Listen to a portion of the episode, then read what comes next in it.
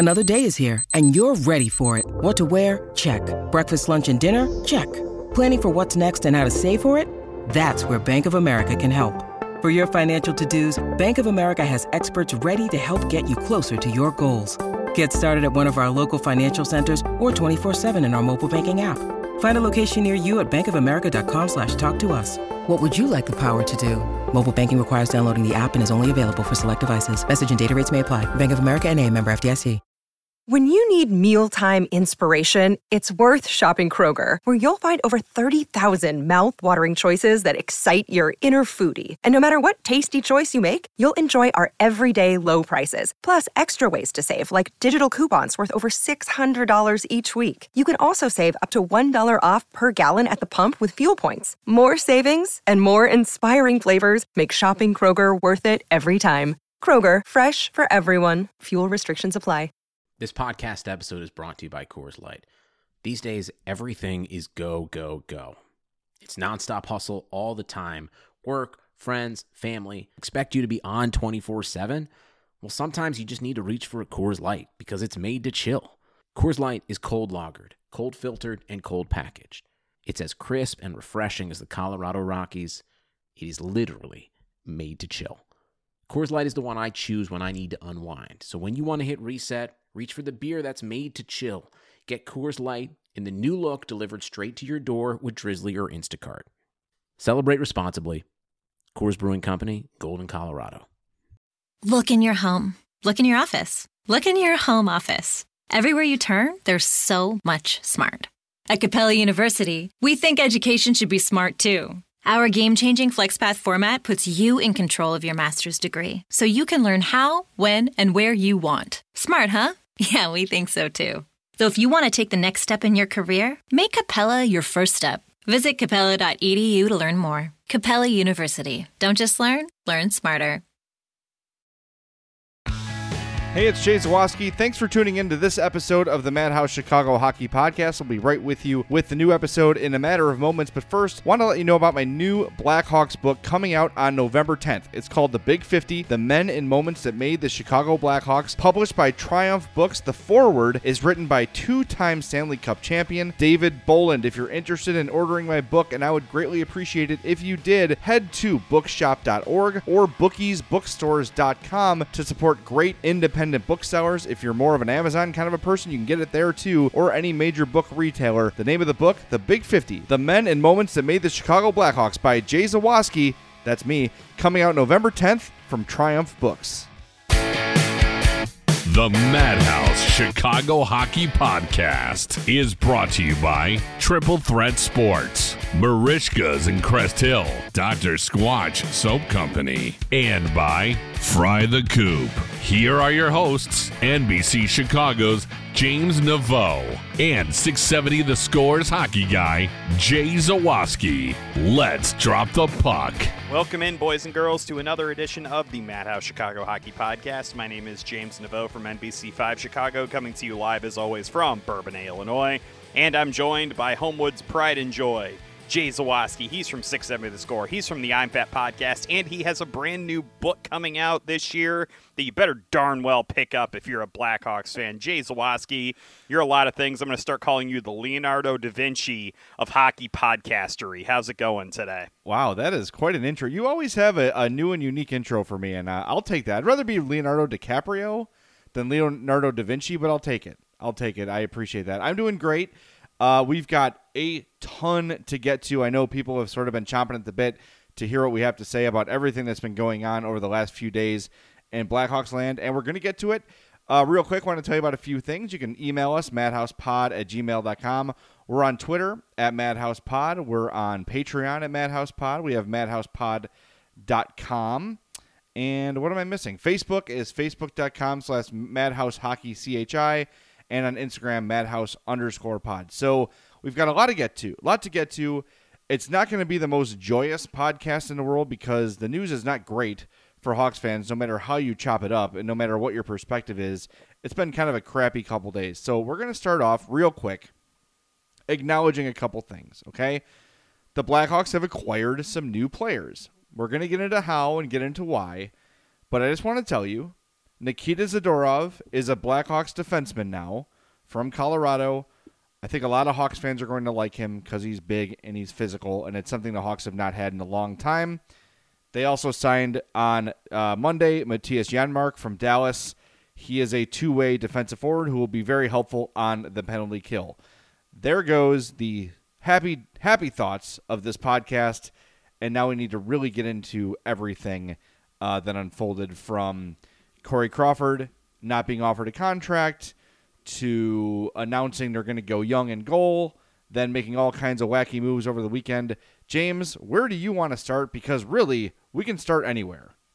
Well, I think that the logical place to start really is going to be. By the way, I've spent the last couple of days in the Great Smoky Mountains in Tennessee, so it's like I went into the mountains with one reality and then came out with something completely different on the way out. So I feel like it's a great place to start is going to be with Corey Crawford, obviously not being offered a contract by the Blackhawks. The team indicating that they're looking to allow their younger players like Kevin Lankinen Collin Delia, Malcolm Subban try to compete for that role rather than bringing in a veteran guy to compete for that. And so that was kind of the that was the tone setter we thought right? Like coming out of the nhl draft that was what was going to set the tone was that corey crawford was going to be let go. They were going to bring in the youth movement was going to start. And then the rest of the moves started to happen. So i think the first thing we need to do is evaluate the Crawford deal in the context of what it's going to mean for the rest of the roster. So I'm a, I'm perfectly fine if the Blackhawks really are serious about doing the youth thing at goaltender and trying to invest their precious salary cap capital in a flat cap era. If they want to invest that money in other things and kind of allow that goaltending competition to kind of play itself out and try to strengthen your defense enough to give those guys for support – I, I'm a, I'm okay with that. Like I know that a lot of people wanted the Blackhawks to go out and get another veteran goaltender. They still theoretically can if they really want to, but obviously options have dwindled very quickly, and it definitely does look like the Blackhawks are going to be kind of content allowing those guys to kind of you know battle it out. But I also think that that then you know every other domino that falls after that should go with that theory and I think that maybe what we can do, Jay, is like kind of touch on the Crawford thing, but then we can discuss why the Brandon Saad deal is almost like the complete antithesis and the complete opposite of what that Crawford move was kind of designed to imply about this team. That's a good place to start. And I'm with you. If they want to go young and goal and on the team, I'm all for it. I think that it is it's probably past time for the Blackhawks to consider doing as much of a rebuild as they can. Toews and Kane are unmovable. Brent Seabrook is unmovable. Duncan Keith is virtually unmovable, although I do think you could find someone to take him for a while. Uh, if you ate some of the salary and maybe gave up a little bit of a sweetener for someone to take that 37 year old defenseman who could help them in a playoff run, I think you could move him if you wanted to. So fine, if you're if you're gonna go young and give these young players a chance to shine, cool, do it right. But aside from the goalies, there's no other evidence that this team is actually going to go young, right? There is none. You traded for Nikita Zadorov, who is 25. You signed Mattias Janmark, who's what, 27. Mm-hmm. These are not guys who are, first of all, they're not long term guys. Second of all, they're not going to make your team significantly better or significantly worse. And I get you don't want to rush. Like, I think I got to point the thumb on this a little bit. I have already deemed Ian Mitchell one of the Hawks' best four defensemen. I've never seen the kid play outside of a preseason game. And it's dangerous to say this defenseman's ready and deserves a spot. So I get that. You don't want to guarantee a defenseman a spot. There are some people in the organization actually that think that the fact that John McDonough, being the factor he was in rushing Adam Boqvist to the NHL, could stunt his long term development a little bit. He didn't have the time to develop in Rockford. He had to do it in the NHL level. And like we talked about with Henri Jokiharju, guys can sort of flounder that way. But there's no evidence aside from we're going to let these three unproven goalies battle it out for the two goalie jobs. That's the only evidence of an actual rebuild. Nothing else here shows that. And if you're going to trade Brandon Saad, which again, I'm on board with, you don't bring back a 25 year old defenseman who's already pretty much reached his ceiling with no mm-hmm. real room for growth. You bring back a prospect or you bring, bring back draft picks. I don't mind Zadorov. I think he's going to be helpful. I think he's going to bring an element they don't have. But ultimately, what does it accomplish? And this goes back to our last full length podcast. What is the plan? What's the plan? It may I offer my hypothesis on what the plan is? Sure. He's going to try to speak the language of a rebuild by saying the things that he said about the Corey Crawford departure and what he's going to do in goal.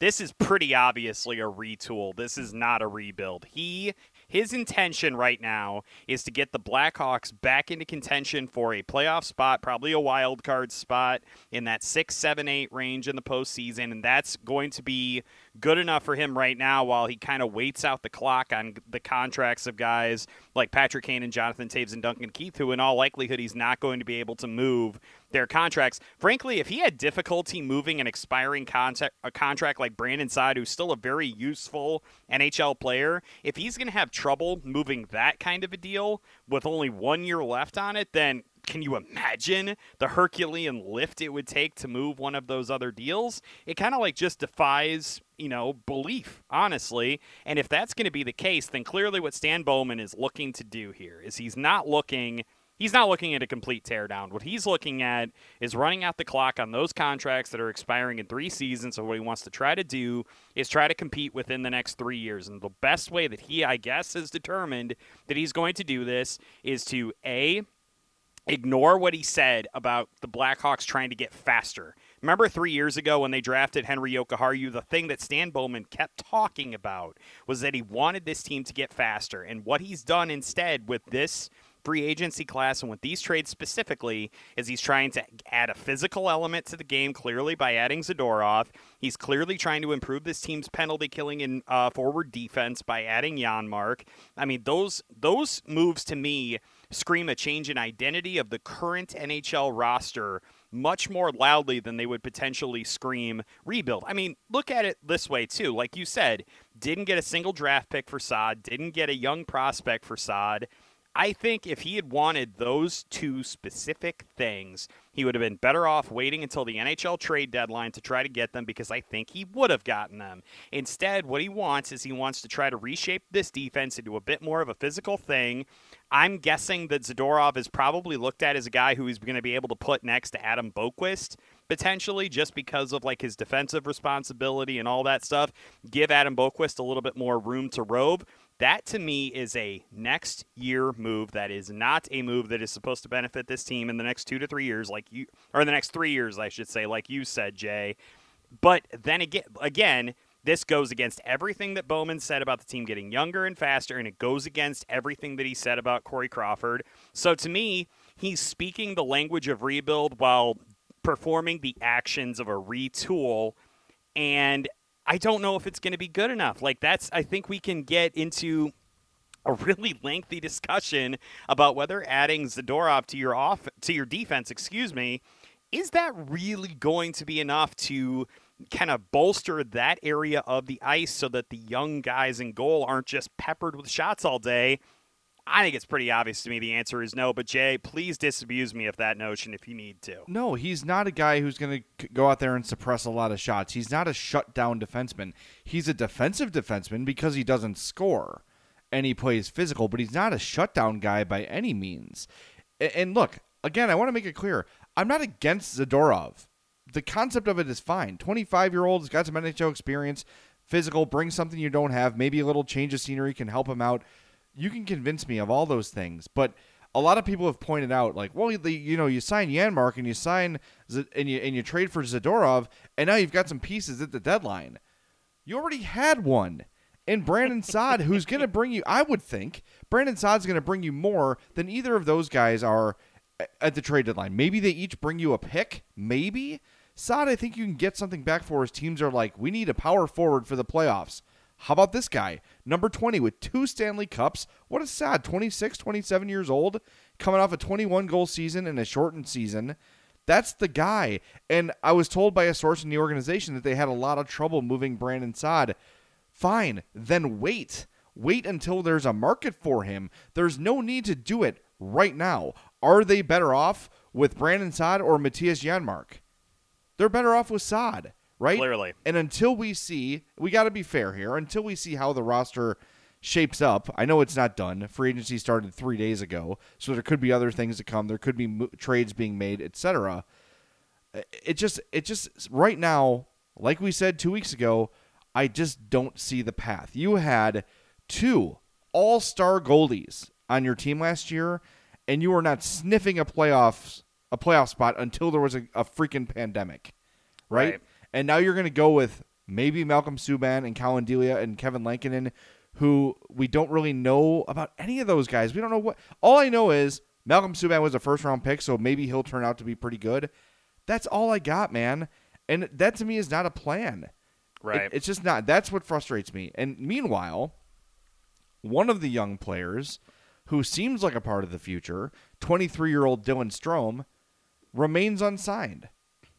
So what's they don't seem plan to be in much of a rush to do anything about him since he's not arbitration eligible. They seem to be willing to just kind of let this, I would say, sit, but I think a more accurate word would probably be fester. I'm sure Dylan Strome isn't exactly thrilled with how this is playing out right now. No, he, he can't be, and, and it's frustrating. Um, and look, I know Stan Bowman knows ultimately if Strome will be there or not, but from the outside looking in, it just looks very unorganized.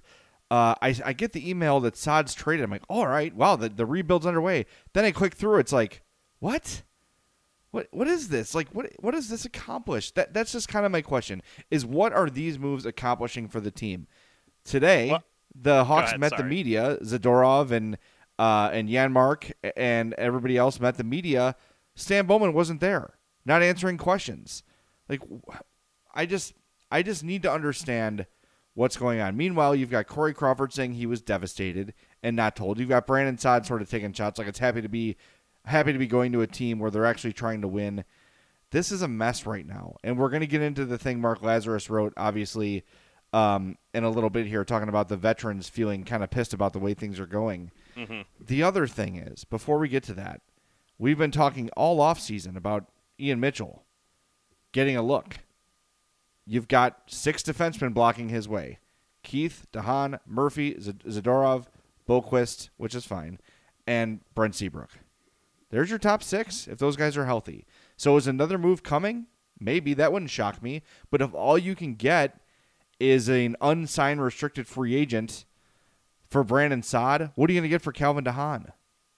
Not much. Who's and you're going to have to retain salary, too. Right. Who's going to take Calvin de Haan with a, uh double bum shoulder uh, for four and a half million? Right. Maybe you move Connor Murphy, but that's the one young defenseman, youngish defenseman on the roster that you really like that can play defense.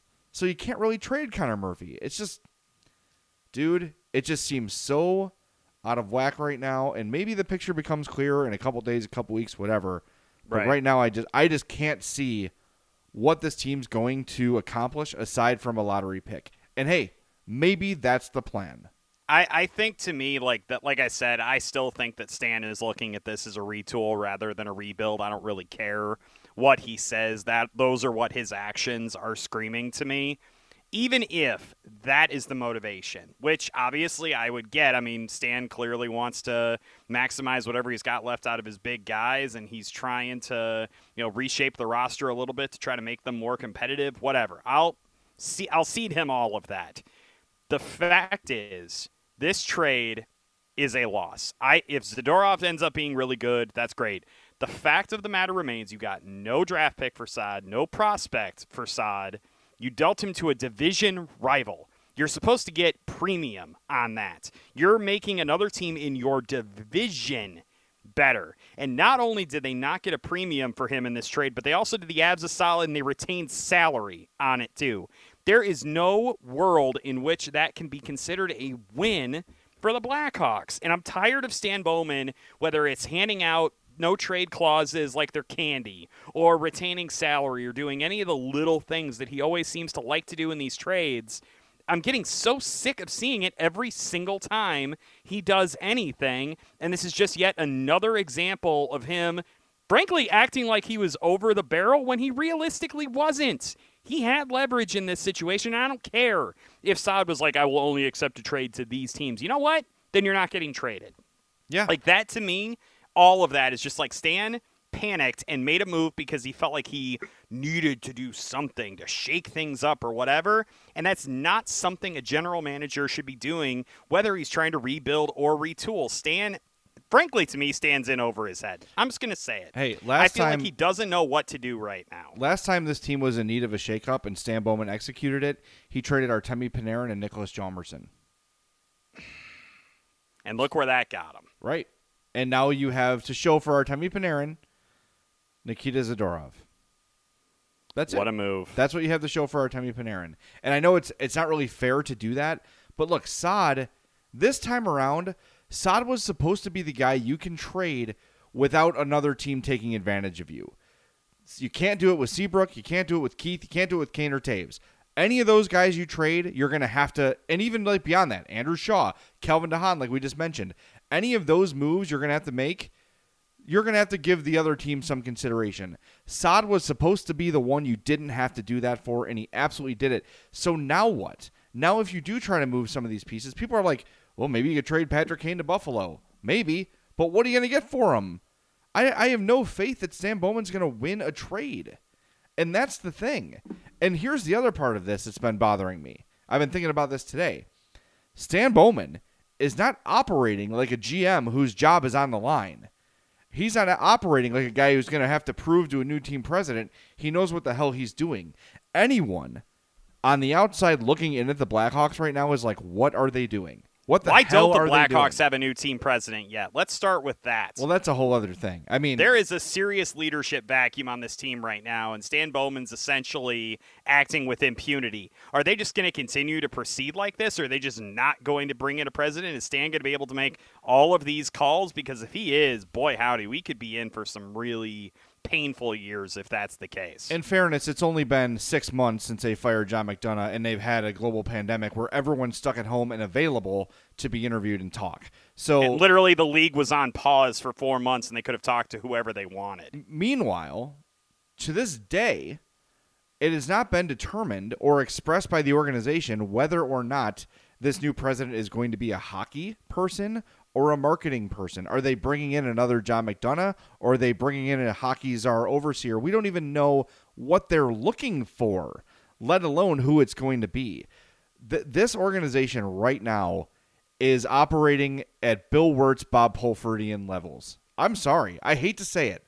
I hate to say it, but you're looking at pissed off veterans. You're looking at, uh, you're talking about band aids on a gushing, you know, a shrapnel wound. It's just not, none of these things that are being done are improving the team. And the one piece you had in Brandon Saad that you could have used to fix this thing up a little bit, maybe get even a pick. You couldn't tell me you couldn't get a third round pick or a second round pick for Brandon Saad and maybe that pick pans out. No, you go get Nikita Zadorov. Okay, fine. You got your big physical defenseman now, but what does it accomplish? You lose him after this year, you trade him at the deadline, then you let Brandon Saad walk or Artemi Panarin, however you want to look at it, for nothing. Nothing. Even if you lock Zadorov up for 10 more years, it's not enough for Artemi Panarin. I'm sorry, it's just not. Ugh, we're way behind. I got to get in some sponsor reads here, James, real quick. I uh, want to thank our friends over at Triple Threat Sports, triplethreatsports.com. Our merch shop is in the final stages of being approved. I've seen it. It looks great. The products look great. It's ready to go. We just got to get the website finalized, and it should be ready by the end of this week. Can't wait for that. But for all your team outfitting needs, call Chris, 708 478 6090. And I want to mention Dr. Squatch real quick here because our promo code has changed. It is now Madhouse20. So if you want to go to drsquatch.com and save on your soap, save on your hair care products, use that code Madhouse20. There is a new promotional soap coming out, Drunken Pumpkin. I just ordered three bricks for myself so I can try them out and give them a full review here on the podcast. But my favorite remains the Cool Fresh Aloe. Every time I use it, my basement smells phenomenal, and I smell phenomenal, quite frankly. Head to drsquatch.com, take that Squatch quiz on the top right corner of the page. They'll sort of direct you in what products will work best for you. Invest in yourself, invest in your skin and your hair. Become a member of Squatch Nation. DrSquatch.com, promo code MadHouse20 to save 20% on your order and help the podcast at the same time. And so many of you have done it and joined Squatch Nation. We appreciate it. Okay, back to hockey stress. Back to hockey stress. Should we? Uh, I don't know. Should we talk about something positive right now? Because something positive has come out of all of this madness, and also happened while I was uh, in the mountains. I think. By all means, I'm ready for happiness. Dominik Kubalik. Yeah. Two-year deal, three point seven million dollar cap hit. I think under the circumstances and the current uh, state of the NHL, I like that deal a lot. And I also think that it's very indicative of the way a lot of teams are going to be operating. I think we've seen a lot of two year type deals going on right now because of the flat cap and revenue projections and all that. And I was frankly wondering if Kubalik would get a decent amount more than 3.7 million a season. I will happily take that deal for him. Oh, we were talking this season about if it's under five, we'd be happy. So I'm thrilled with 3.7. The other good news is he will remain a restricted free agent after that deal expires. So if the Hawks want to sign him, they will have every right to. He would be arb- arbitration eligible. So if they can't work out a deal, he could take them to arbitration, and then that number would be determined for the Hawks. But it's pretty rare they get to that spot. Now, Dylan Strome, as we mentioned on the last podcast, is not arbitration eligible right now. That's why if the Hawks wanted to, they could pay him what like eight hundred seventy-five thousand to Yeah. play. But they're probably going to try to work out some sort of bridge deal. I would think maybe I think two point nine is what I saw rumored for Strome. I'd be very happy with that. I'd be A very one, a one-year deal or a two? I'm two- sorry, I didn't see that report. I, I th- it would be a two-year deal at two point nine. I I think I'd be fine with that. I think that that, like you said, gives them more opportunity to evaluate Strome and whether or not what we saw from him in his first season with the Blackhawks is the realistic expectation for him moving forward, or if he's going to be more like the player that we saw last season. And I don't think that 2.9 million dollars is overly burdensome in this era of salary cap hockey, especially when you're going to be paying Alex DeBrincat six million dollars a season starting in the coming year. Like I think that 2.9, I could I could stomach that. Not that I am a huge proponent of bringing Dylan Strome back, but 2.9 million, you could probably convince me is maybe worth a shot on it. I don't know. I think so. It's you know everything has to sort of be looked at too. Like right now, as it stands, the Hawks have six point one six three million of cap space. Um, that's with Brent Seabrook and Andrew Shaw on injured reserve. and why the hell didn't they buy out Zack Smith? Because he's hurt and you can't. ah stupid NHL rules. So look, you got nothing for Andrew for uh, Brandon Saad. Zack Smith makes three point two five million dollars, and he's hurt. That's a guy that maybe at the deadline you're able to move because he's unrestricted. Right. But coming off a big injury, a back injury, towards the end of his career at 32, ugh, you're not going to be able to get much for him either. And I know that was part of the sort of swallow hard, get rid of Artem Anisimov deal that the Hawks had to make to get, you know, to get some money freed up. But that that's the thing with Bowman, man. These extra how how many years have we talked about this, James? The extra million, the extra year, the no movement clause. These little extra considerations he gives these players get him in so much trouble. So much trouble. And look, like Olli Maatta, good example. Calvin de Haan, good example. Like at the time, like all right, signings aren't bad, but mm, you know that that extra 500k could be costly down the road, and it makes it kind of unmovable. To be fair, they traded for de Haan and Maatta. Uh, yes, you're right about that. Correct. My bad. Um, but still, the point is you're ta- you're bringing in these contracts that are eh, maybe a little richer that you'd like than you'd like, and other teams are happy to move them out, and then a year later you're looking to get out from under them. Mm-hmm. It's just, I don't know, man. It's just it's just tough to see a plan for it. All right, why don't we do this? Why don't we take a quick time out? We'll come back and we will dive into the other big part of this story: the Blackhawks veterans, uh, specifically Jonathan Toews, really letting loose to the Athletics' Mark Lazerus uh, this weekend. Lots of big, big stories coming out of that, and we'll talk about the impact of those comments and those thoughts from the Blackhawks core when we come back on the Madhouse Chicago Hockey Podcast. At Acuity Insurance, we believe the things you do for your business are heroic, and you deserve someone equally heroic to protect them. We put our all into covering your business so you can focus on the things you love most. That's the power of heart. Acuity Insurance, wholeheartedly for you. London Stock Exchange Group is here to be your essential global markets infrastructure and data partner, where open isn't just a platform, but a philosophy, giving you the freedom to make your mark in the world. LSEG, open makes more possible.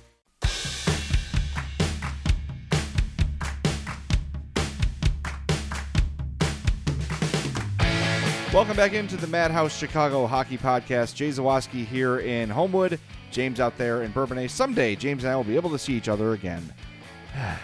anyway, want to tell you about our friends at Fry the Coop, Tinley Park, Prospect Heights. They're coming soon to you at those locations. They've got one in Westtown, Oaklawn. They're everywhere. You go to frythecoop.com, look up their locations, and you'll have one near you guaranteed. Just talk to my guy Rick Camp on the I'm Fat podcast. New episode dropped today. He had it delivered to him the other day.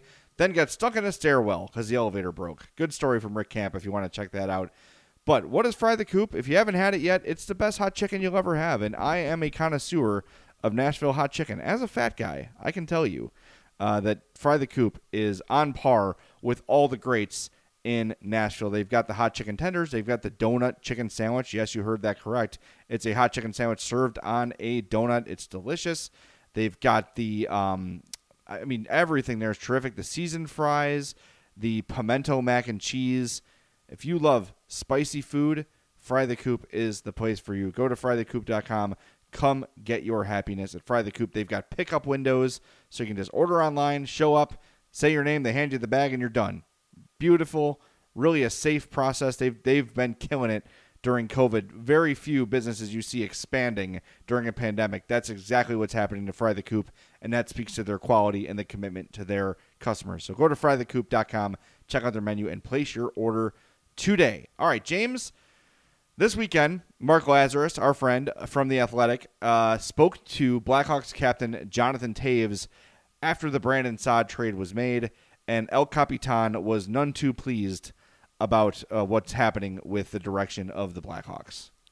Uh, well, yeah, displeased is definitely one way to put it. Um, a source also told Mark Lazerus that the core guys on the team, um, the like kind of the big guys like Keith, Seabrook, Kane, and Toews, they they are, and I quote, they're pissed. The core guys have had enough, is what that source told Mark Lazerus. And then Laz also talked to Jonathan Toews and this is what Johnny had to say. The expectations for the other leaders on this team and myself is to come ready to training camp every year to be a playoff team. We prepare ourselves to win a cup for our fans. I've never been told that we were going through a rebuild. There is that has never been communicated to me for that matter. A lot of this comes as a shock because it's a completely different direction than we expected. So, you've got the captain of your hockey team who's been here what, Jay? He's entering his 13th NHL season, I believe it is. That sounds right and he's going he's going into this not knowing what the Blackhawks are doing. Frankly, you and I not knowing what they're doing is one thing because I'm sure there's some misdirection involved. You don't want every team kind of knowing exactly what your plans are, blah blah blah. If the face of your hockey team or one of the two faces of your hockey team is that much in the dark about what you're doing, probably not a good look and probably indicative of some of the communication issues that we've heard kind of whispered about when it comes to Duncan Keith and Brent Seabrook potentially not getting along with Jeremy Colliton because they don't exactly know what his kind of machinations and what his moves are all about. It seems like that problem is a lot bigger than just Jeremy Colliton. If that's really the case where you didn't even tell Jonathan Toews that you're planning to kind of start to, you know, potentially blow some of this up. Yes, um, not a good thing at all. And communication, to me, that's the key. Okay. Now, look, I ran a poll on the Madhouse Podcast Twitter account asking a very simple question. And I kept it simple for a reason. Are you on board with a Blackhawks rebuild? And 70% of you said yes. Okay? So here's here's here's my point in asking that question. Stan Bowman, if he goes to those players and says, I would like your thoughts on me rebuilding. Do you think this is something we should do? None of them are going to say yes. Not a single one of them. So the difference is he doesn't need to ask permission. But I think when you look at what this core has accomplished, you owe it to those guys at least to say, look, we've tried for the last three or four years to bring in some support to bring in some help for you guys. And look, it's not on the, on them. I think for the most part, Kane, Toews, and Keith have all performed very well. Right? I have no beef about how they've played at all. Okay, but the the fact remains they've brought in some players to try to help this thing along. They brought in Robin Lehner, so you had for the most of the season two All Star level goalies, and it hasn't worked. I think what Stan Bowman should have done is said, look, I know you don't want to hear this, but our best path forward is to do a bit of a rebuild and go young here for a couple years and see what we got. In the meantime, we'll get some better draft picks and be able to build the team up more quickly that way. This is what I'm doing. Okay? That's different from I'm not saying a word and I'm trading all your buddies and you're just going to deal with it. Right. Right? There's a way to go about it and I think Kane, Toews and Keith specifically have earned enough to at least be told, "Hey, look, I didn't want it to come to this, but it's come to this." And look, you've got the built-in excuse of the pandemic too. We don't have the money we thought we were going to, so plans change. Expect in the next couple days some veteran guys to get moved out. We're sorry, but it's just something that we wanted to let you know about as the core pillars of this organization, as the pillars of this franchise, of this friggin' century. You should be let know about how these things are going. And I think that's fair. And I think Toews and Kane and all those guys who are pissed, they might still be pissed, but at least they'd understand and at least they wouldn't feel blindsided. I think that's important. And that's to me, that's the, my biggest disconnect with Bowman is he's such a like automaton. Like I am the GM of the Blackhawks. I my job is to. You've got to remember the personalities here. Those things matter, and I think he owed it to those guys to at least let them in a little bit and say, just so you know, it might not be the most pleasant off season. I think that's fair. I think that's a fair expectation. See, to me, I feel like this this could have potentially longer term ramifications too, because if you're Stan Bowman and you are wanting to go in this direction, wouldn't it behoove you to be honest and upfront with Jonathan Toews and Patrick Kane and Duncan Keith on the chance that you're going to have to ask them to waive their no movement clause to facilitate a deal in coming years. Like, don't you think that like they're going to want to potentially get out of here if you're really serious about moving forward with this rebuild? Shouldn't you give them a heads up for that rather than kind of blindsiding them with this stuff? Like you said, Jay, this is all about relationships and this is not about asking for permission. It's about being open and transparent with those guys who have meant so much to your organization and none of whom you drafted by the way. So it's not like it's like oh we've been on this crazy ride together. It's like yeah my predecessor brought you guys in. It just it gives off such a nasty vibe. And if Jonathan Toews and those guys are pissed off about this, and there's a really good reason because they again, like you said, shouldn't be asked for permission, but you damn well better tell them what you're doing. And this could have big time ramifications later if you're like trying to kind of maneuver around and try to negotiate some things and those guys end up throwing up roadblocks because they don't want to go to X team. Like they're that could have big time ramifications for the Blackhawks and could really impact what they could potentially get back in a return and who they're going to be able to deal with if they decide to move on from one of those three guys. Well, I've seen it's a good point, very valid, and I, I hadn't really looked at it that way. Um, of them saying like, no, you want to move me? Screw you. I got a no movement clause. I'm here to stay. I saw some mostly fans speculating that maybe he's trying to piss these guys off so they accept a trade. Maybe if he makes Duncan Keith mad enough, he can trade Duncan Keith. Maybe if he makes and T- Toews and Kane, I don't see that happening with, but maybe with Seabrook, if he gets pissed off enough, he'll ap- approve a trade somewhere, and he can sort of move on with this thing. You know, as he sees, like we know Patrick Kane likes Jeremy Colliton. That's a given. He's one of the guys that does actually like the way Colliton sees hockey. Toews is more like, eh, Keith, not a fan. Seabrook, not a fan. So maybe this method of, oh, really? The core's pissed off? Well, maybe you guys want to go play somewhere else. Hmm? What do you think about that? Would you be willing to accept a trade? Maybe that's what Stan's doing. I hope and, that's and wouldn't those it. wouldn't those whispers get around the rest of the league if that's how he's actually operating? And wouldn't that like kind of dissuade people from coming to Chicago and kind of undermine the whole damn culture that you've set up here? That to me is so important because part of the thing that has made the Blackhawks the destination for a lot of free agents has been the way they treat their players and the way, you know, it's a top class organization. Now, players around the league are seeing how things are going in Chicago and they're like, what the hell? Like, look at the last few years. Trade Hjalmarsson, trade Panarin. Now you trade Saad. Uh, You don't, you know, you don't bring Drake Caggiula back, and I don't think the whole league is looking at Drake Caggiula's thing as like, oh my god, this organization sucks. but you just see guys who want to be there, who are happy to play there, that give their all, that improve on your watch, and then are just sort of dispatched. I don't know. I just I haven't felt this bad about the Blackhawks in a really, really long time since before Kane and Toews were drafted. Honestly, uh, Wow. I I just haven't. I, I can't. I'm trying to wrap my mind around what the plan is here. Like, okay, you know me, James. I'm an optimist. Anyone who's listened to this podcast for a long time, almost to a fault, where I'll try to find the positive in the direction the Hawks are going. I spent a lot of my weekend. I, I don't think I was standing up for Stan Bowman, but I was just saying like he's not an idiot. That was basically my point. Was he's not a complete failure idiot from day one of his job, uh, and that comes off as a defense for some reason. But man, I am having trouble defending any of what they're doing. Now again, had they just said we're going to go young, these are our goalies. We're going to let Ian Mitchell, Wyatt Kalynuk, and Lucas Carlsson play, and maybe call some kids up. Cool, let's do it. I'm ready for that. But that's not what's happening. And the other thing, which which I haven't mentioned with the goalies, is Stan Buffon. Stan, Stan Buffon. I just looked at Doug Buffon's um, funeral card and said Buffon. Stan Bowman, you know, talks about like, well, this is our plan at goal. Okay. Well, guess what, Stan? Three days prior, you were negotiating with Matt Murray for a deal that fell through. So three three days before you made the Crawford news, they were negotiating with another goalie. We know they've kicked the tires on Darcy Kuemper and others. So this was not the plan. Suddenly the plan changed when they saw maybe the cost of goaltending, how much it was going to, you know, how much they'd have to pay Matt Murray, and I'm glad they didn't. He got paid way too much. Or what the return would be to bring a goalie in in a trade.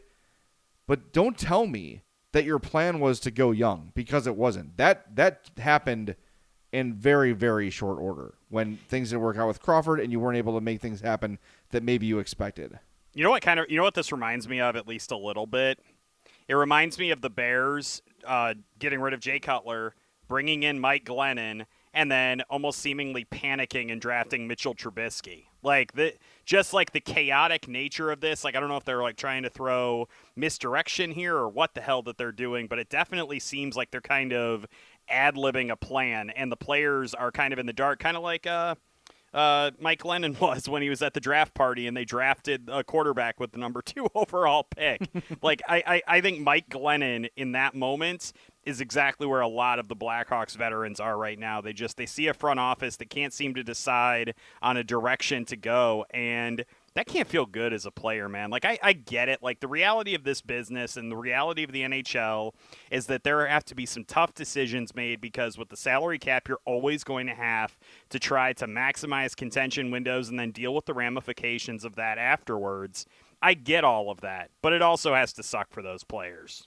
Totally. And I get it, man. As a player, you want to win, you want to always compete, especially look, the reason that the Hawks won all those Stanley Cups is because Toews, Kane, Keith, and Seabrook are that competitive. They're those dudes that are going to outwork you when it comes down to it, right?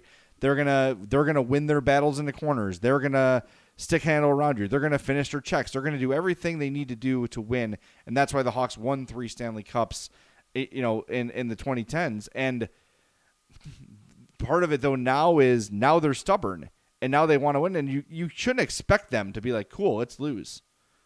You know, like that that's not that's not a realistic expectation. Right. There's there's part of me though that's like, well, guess what? You're the player. Play and let management do what they do. And Stan Bowman said, I think it was around the deadline last year. I think it was maybe around the Leonard thing. Stan Bowman was asked about that. He's like, look, I don't come down and tell the players what they need to do. They have their job. I have mine. I don't need to advise the players on what I should do. And I believe that's fair. But again, there should have been some communication that changes were happening to your core three guys. I think those guys specifically. If we're talking about another team, if we're talking about um, the New York Islanders, like, do they have to run any moves by Anders Lee? No, of course not, right? But you're talking about Jonathan Toews, Patrick Kane, and Duncan Keith. Three guys that that's numbers, their numbers will hang over the United Center crowd for the rest of eternity when they call it quits. Uh, those guys have earned at least a little bit of a of a heads up when something like this is coming down. This is so like it's simultaneously like I want to like be optimistic like you where it's like hey they they at least are making a few moves here and there to save some salary cap space and potentially positioning themselves to do some things to reshape this roster like I really would like to be optimistic about that but in what way over the last couple of seasons has Stan Bowman handled the job in a way, like in a way that would make you go, ah, I trust him on this, like. And, and I hate to be like the Stan Bowman basher. Like, obviously, it's super easy to point to moves that he's made, like hamstringing Joel Quenneville with Brandon Manning, for instance, Mm-hmm. or insisting on keeping Jeremy Colliton at the helm of this team, even though I have a lot of questions about his ability to continue to coach the organization moving forward. Like, I just, there isn't a lot that Bowman has done recently that fills me with faith that he's going to be able to handle whatever plan that he comes up with. And I know that it's got to be a bummer for our listeners to kind of hear us like talk about all of this stuff but it's just it's the fact that it's still a flippin' issue that's what's frustrating me like we've been saying for weeks now that it just doesn't seem like there's a plan in place for this organization that there isn't a direction and the fact that we're still talking about that after an NHL draft that I've seen more than a few reviews of that said the Blackhawks didn't exactly help themselves in the NHL draft and then after trades and after free agency the fact that we're still talking about a lack of direction for this team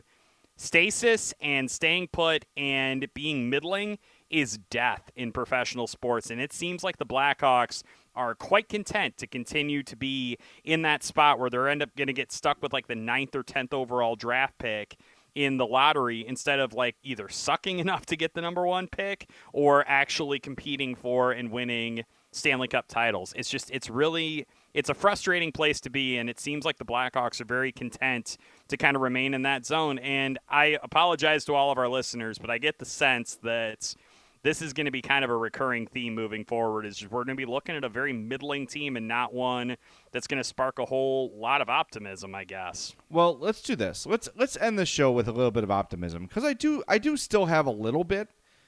And when I was talking about the Hawks rebuilding before all of these things happened, you know, I was sort of right in the moments after Crawford had had walked away and we didn't really know what was next for the team. I said, "Okay, I can see a rebuild working here because you're already a bit ahead of the game. You've got DeBrincat, who's 22. You've got Kubalik, who's 25. You've got, you know, David Kampf is a nice player. He's 25. Kirby Dach is 19. Alex Nylander, as much as people are down on him, is still only 22. Dylan Strome is 23. Adam Boqvist is 20. You've got these young players on the horizon. Pius Suter is 24. Cam Morrison, who they signed this offseason, 22. Chalupa's 22. Brandon Hagel's 22. Evan Barrett's 21. There's a lot of legit NHL prospects on the horizon. Ian Mitchell, 21. Wyatt Kalynuk, 23. There is a young enough core here where if a third of these guys who are unproven work out, you're still well ahead of the curve on a rebuild. All you would need, and this is the hard part, is the new Toews and a new Kane, mm-hmm. right? and and the way, but the way you get to that is you let these young guys play and struggle, as Duncan Keith and Brent Seabrook did when their careers began, playing for terrible Blackhawks teams, floundering on the ice, making mistakes, not looking either of those guys for a long time looked like okay, maybe bottom pair guys until they figured it out, until it all clicked, and when it clicked for those two ca- came right with Kane and Toews' arrival, and boom, they were ready to go. Then free agents were like, "Whoa, look at this crap! I want to be part of that." And free agents signed, and the Stanley Cup was won three times. You've got that young core, probably a better one than Kane and Toews were injected into, right? But if you don't let them play, if you keep filling in with Zack Smiths and Mattias Janmarks and Ryan Carpenters and guys like that who are just veteran guys to take up space, all you're doing is stunting the development. And, I, and look, I know it's suicide to go all young. You can't call all 22 year olds up and just have the Rockford Ice Hogs compete against the NHL. I know that's not realistic. But every position on this team that has young guys maybe ready to step up have now been blocked by veteran additions. And that to me is frustrating. I thought that was supposed to make me feel better, dude. Well, but the names listed, right? And maybe I think partially I think every everybody does this where you overrate your own prospects. I Yeah. think that that's a symptom of every sports fan base in the entire nation, right? But everyone agrees that Ian Mitchell is going to be a pretty solid player.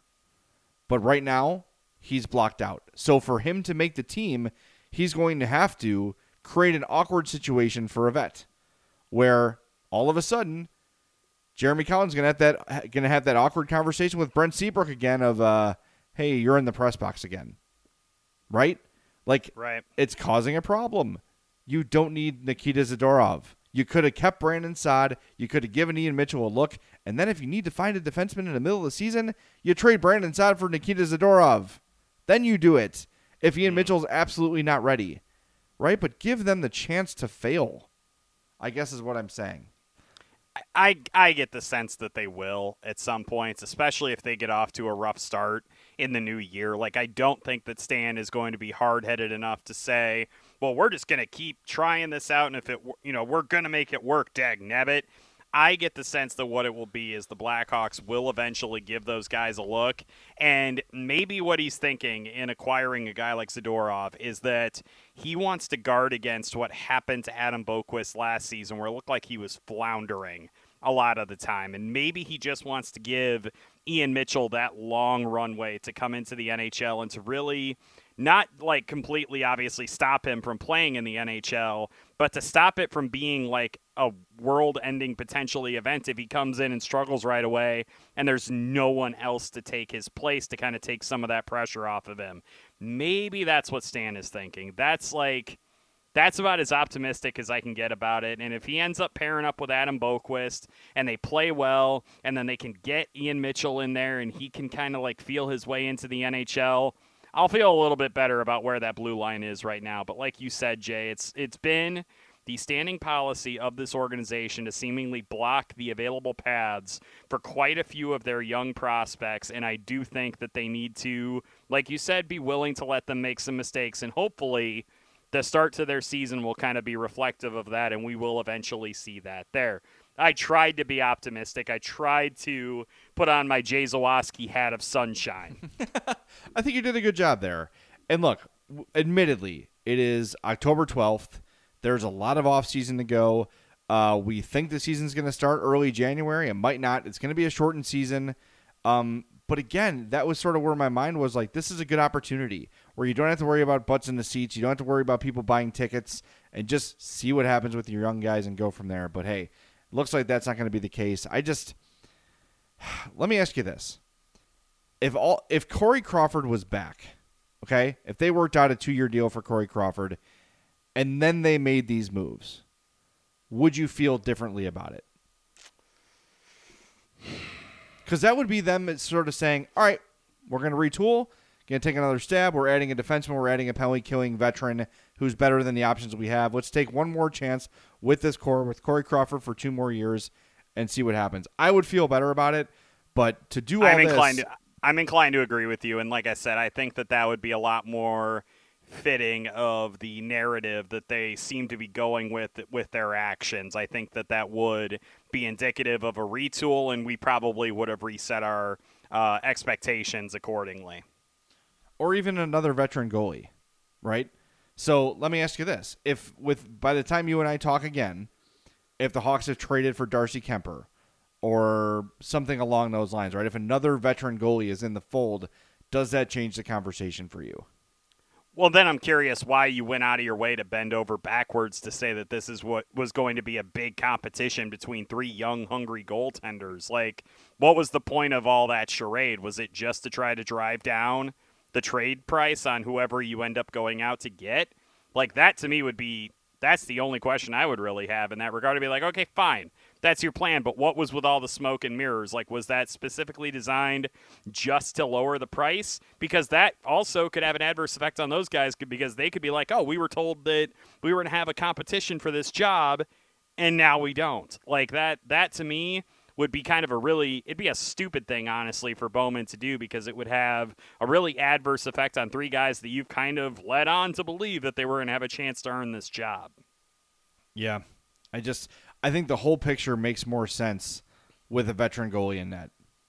You know, yeah. and I'm not happy about it, but at least you're like, okay, I see the thought process.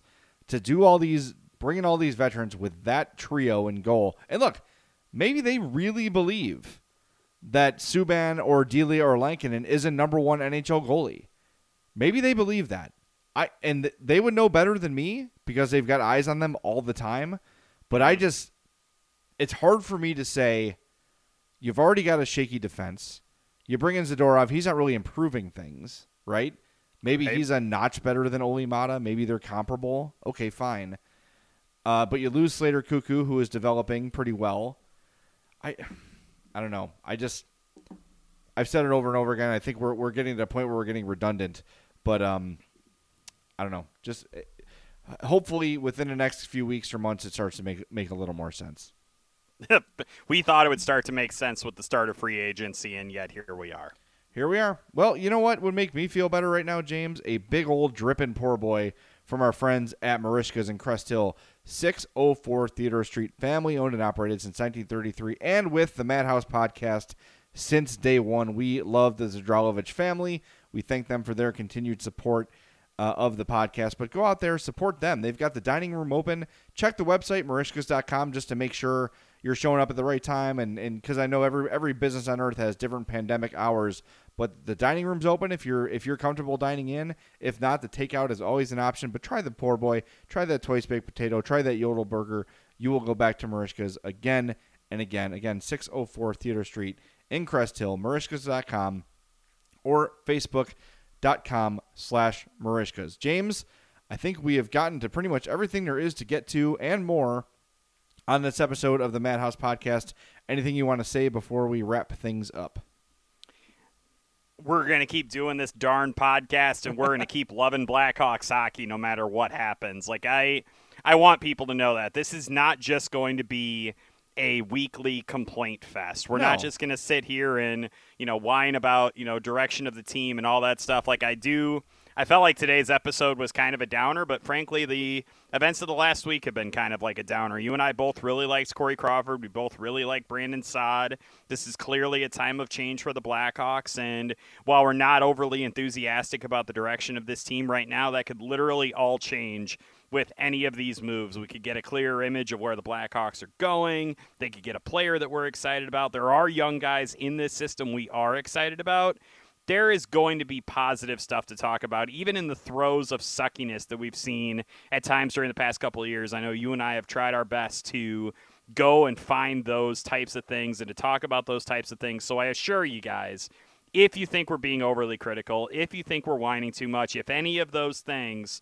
I assure you things will be different on the next show because, you know, at the end of the day, like, yes, we're observers. Yes, we get paid to write and talk about hockey at our various jobs.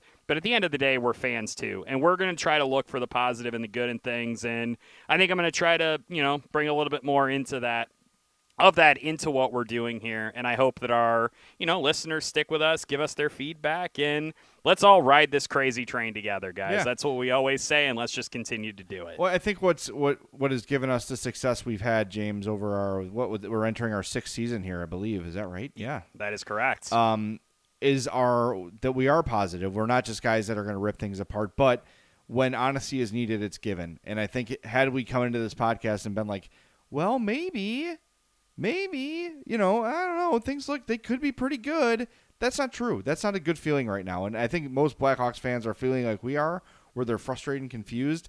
I am open minded.